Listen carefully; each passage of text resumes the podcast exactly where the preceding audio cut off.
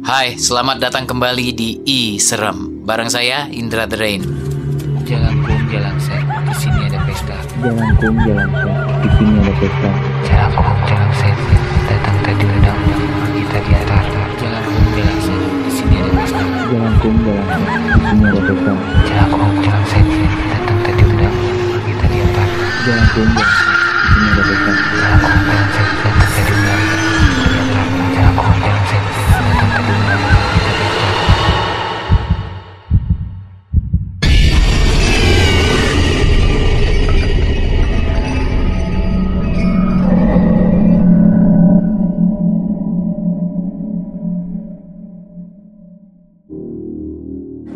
Selamat datang kembali di I Serem bersama saya Indra The Rain. Sebelum kita mulai, kalau kamu punya cerita serem yang mau di-share ke kita, mungkin ada pengalaman pribadi yang pernah bikin merinding, silakan kamu bisa kirim ke email ke program at iradiofm.com atau lewat Instagram ya, DM aja ke at podcastrsj. Sering banget kita dengar cerita soal sosok atau penangkapan yang terekam di kamera atau CCTV suatu ruangan. Nah kali ini ada cerita kiriman dari Rudy tentang pengalaman dia yang melihat sosok hantu di CCTV yang ada di rumahnya. Mau tahu cerita selengkapnya? Langsung aja kita dengarkan cerita kiriman dari Rudy yang dibacakan oleh...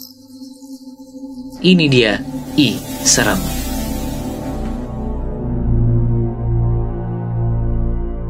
Gue mau berbagi cerita horor yang pernah gue alamin dan kejadiannya di rumah gue sendiri. Jadi gue itu tinggal di rumah cuma bertiga. Cuma ada gue, bokap dan nyokap. Udah tiga bulan terakhir bokap kerjaannya keluar kota terus. Jadi jarang banget dia stay di rumah untuk waktu yang panjang. Kalaupun pulang ke rumah paling kayak tiga hari doang abis itu pergi lagi keluar kota. Dan dia di sana untuk waktu yang cukup lama.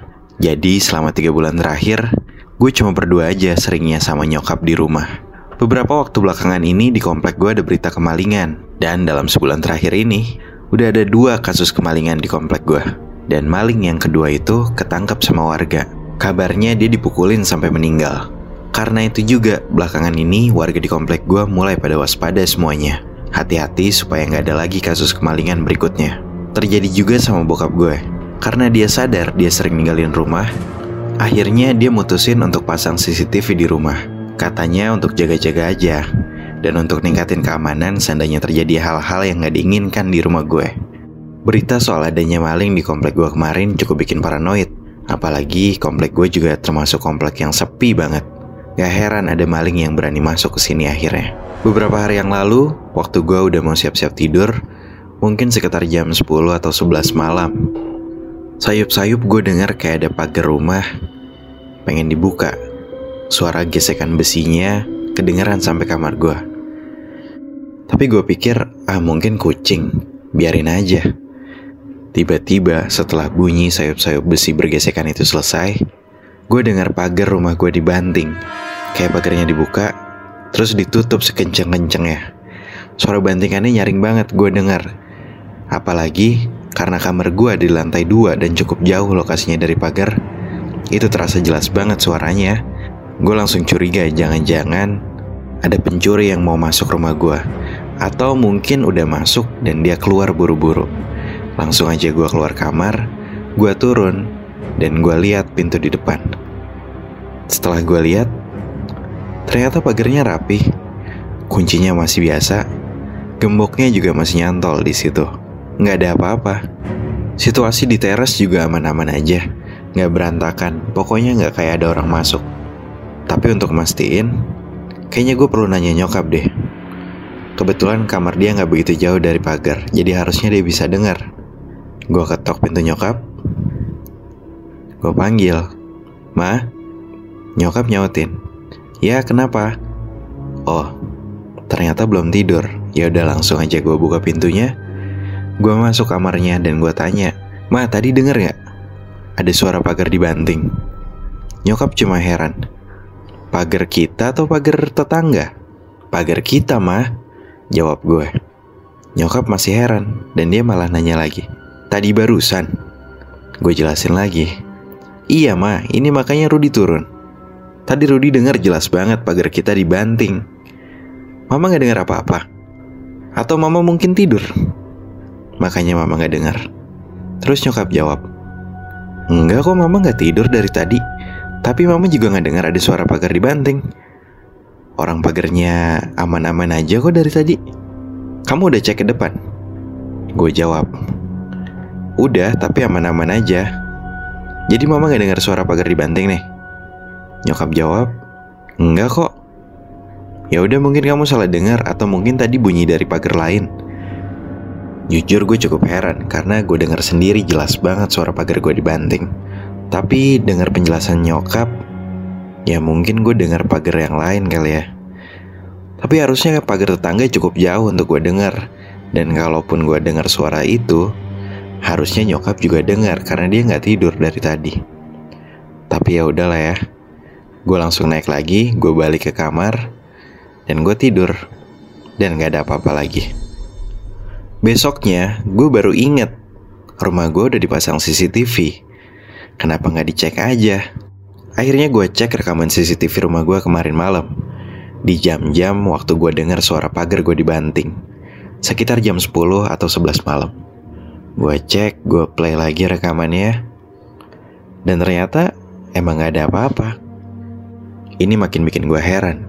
Karena gue denger jelas banget suaranya. Dan gue masih ingat sampai sekarang. Tapi ya udahlah, biarin aja, mungkin salah dengar. Besok-besok gue jadi suka ngecekin CCTV sendiri. Karena kebetulan cukup mudah untuk ngecek, bisa lewat handphone. Jadi nggak perlu jauh-jauh mantau monitor utama. Kejadian aneh terjadi lagi di rumah gue dan kali ini berkaitan dengan CCTV. Suatu malam, waktu mau tidur juga, mungkin jamnya sama sekitar jam 10 sama jam 11-an. Gue lagi ngecek CCTV dan mantau ruang tengah. Gue lihat nyokap bangun. Dia pakai dasternya kayak biasa. Dan dia kelihatan kayak mau ngambil minum. Oh ya udah. Gue liatin nyokap sambil gue mantau CCTV di ruang lain termasuk di teras. Dan tiba-tiba pintu kamar gue ada yang ngetok. Tok tok tok, tok tok tok. Kaget dong. Karena kalau nyokap di bawah, siapa yang ngetok pintu kamar gue? Tapi karena penasaran, gue buka dan ternyata nyokap. Lah, mama kok udah di sini? Bukannya tadi bikin minum? Apaan sih orang mama dari kamar, kata dia. Terus dia lanjutin ngomong. Eh, tadi mama dengar suara orang ngetok pintu bawah. Tapi mama ngecek nggak ada siapa-siapa, pagarnya juga masih kunci. Makanya mama ke atas nih. Minta kamu untuk ngecekin CCTV, ada apa sih sebenarnya? Bener nggak tadi ada orang ngetok? Soalnya mama dengar jelas banget pintu bawah diketok sama orang. Gue langsung bilang ke nyokap. Lah ini aku dari tadi lagi ngecekin CCTV. Makanya aku juga bisa lihat mama tadi ambil minum. Makanya aku heran waktu mama tiba-tiba ngetok kamar aku. Kok bisa cepet banget dari bawah ke atas? Terus nyokap makin bikin takut. Mama nggak bikin minum kok, kamu ngomong apa sih? Terus di pintu depan kita ada orang nggak? Gue jelasin lagi. Nggak ada siapa-siapa kok. Dari tadi aku juga mantau CCTV di ruang lain. Yang aku lihat ya cuma mama bikin minum. Mama beneran nggak bikin minum? Iya, tadi mama bikin minum. Cuma karena mama dengar ada orang ngetok pintu rumah kita, makanya mama langsung lari ke kamar kamu. Yeay, aku pikir mama nggak bikin minum. Udah takut aja yang di bawah tadi siapa. Ya udah deh, mau balik lagi ke kamar ya. Nyokap nggak lama langsung turun lagi. Dan gue udah mulai tenang. Ternyata nyokap mau bohong. Gue kira tadi ada orang lain yang gue lihat di CCTV. Ternyata emang itu nyokap. Di hari besoknya, bokap bilang kalau dia mau pulang. Mungkin bakal sampai di rumah sekitar jam 9 malam. Gue bilang, oke okay, kabarin aja. Nanti gue yang bukain pintu. Malam harinya sekitar pukul jam 8. Bokap bilang udah dekat. Dia udah di taksi menuju rumah. Katanya paling 10 menit 15 menit lagi sampai. Ya udah, gue tungguin di kamar. Dan gue bilang kalau emang udah sampai, kabarin aja. Sambil nunggu bokap di kamar, gue lihat-lihat lagi CCTV-nya. Sambil iseng-iseng, kayaknya seru juga ngeliatin CCTV kayak gini. Gak lama gue lihat ada taksi berhenti di depan rumah gue. Dan ternyata itu bokap.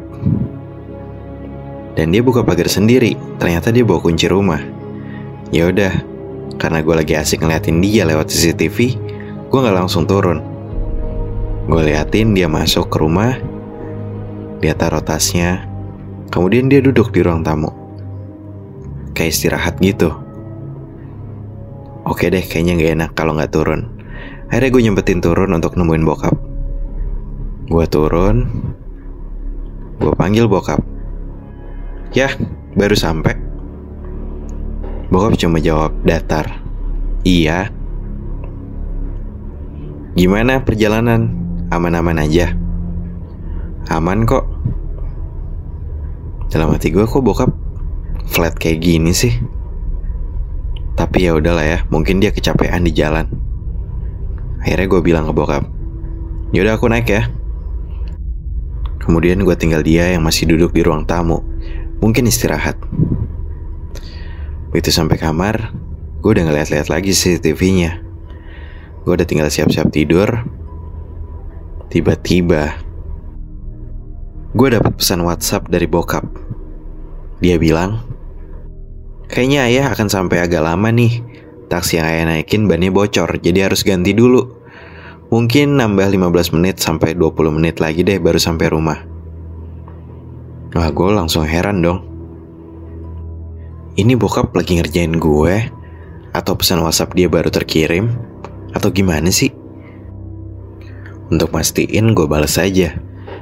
Ya, pesannya baru terkirim nih. Gak lama, bokap balas lagi. Maksudnya, baru terkirim gimana?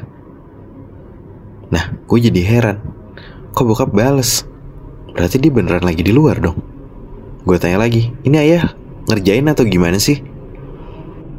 Terus setelah itu bokap balas lagi, dan kali ini dia ngirim foto. Dan ternyata beneran, dia lagi di pinggir jalan, nungguin supir taksinya ganti ban. Gue langsung merinding sejadi-jadinya. Jadi kalau bokap lagi di luar, belum sampai rumah, tadi itu siapa yang di bawah? Gue langsung gak berani ngapa-ngapain, gue gak berani keluar kamar, dan gue gak bales lagi WhatsApp dari bokap. Gue cuma mikir, tadi itu siapa yang gue ajak ngomong? Tadi itu siapa? Gue cuma bisa diem di kamar, gak bisa ngapa-ngapain lagi. Gue coba untuk tidur, gue udah gak mau ingat-ingat lagi, karena gue baru ngalamin kejadian yang aneh banget. Makanya gue udah coba untuk merem, gue coba untuk tidur, tapi gak bisa-bisa. Gue coba untuk tidur setengah jam, tapi tetap gak bisa sampai akhirnya bokap nelfon. Dia bilang dia udah di rumah. Karena gue gak berani, gue minta nyokap aja untuk bukain pagar. Gue telepon nyokap dari kamar gue sendiri. Akhirnya nyokap keluar kamar dan bukain pagar. Dan itu beneran bokap. Begitu mereka sampai, gue langsung turun, gue langsung cerita. Kalau tadi, gue udah ngeliat bokap sampai rumah. Dan gue bilang, bokap udah istirahat kok di ruang tamu. Mereka pikir gue cuma bohong kali. Akhirnya bokap nyuruh, ya udah coba cek aja CCTV-nya. Kan kita udah pasang CCTV. Bener juga. Akhirnya saat itu bertiga, gue bokap dan nyokap, kita ngecek rekaman CCTV barusan dari handphone gue. Gue putar rekamannya persis sebelum gue turun. Kita bertiga nontonin rekaman CCTV itu. Kelihatan gue turun dari atas, gue ke ruang tamu, dan ternyata di ruang tamu itu nggak ada siapa-siapa. Dan dari rekaman yang kita lihat, ternyata gue ngomong sendiri. Bener-bener nggak ada siapa-siapa, nggak ada bokap gue di ruang tamu. Tapi karena heran, gue mundurin lagi rekamannya untuk lihat CCTV di luar waktu taksi bokap sampai dan dia masuk pagar. Ternyata gue mundurin, mundurin, mundurin. Taksi yang sampai di depan rumah itu ternyata nggak pernah ada. Nggak tahu ternyata apa itu yang gue lihat. Dan itu siapa yang gue ajak ngomong di ruang tamu.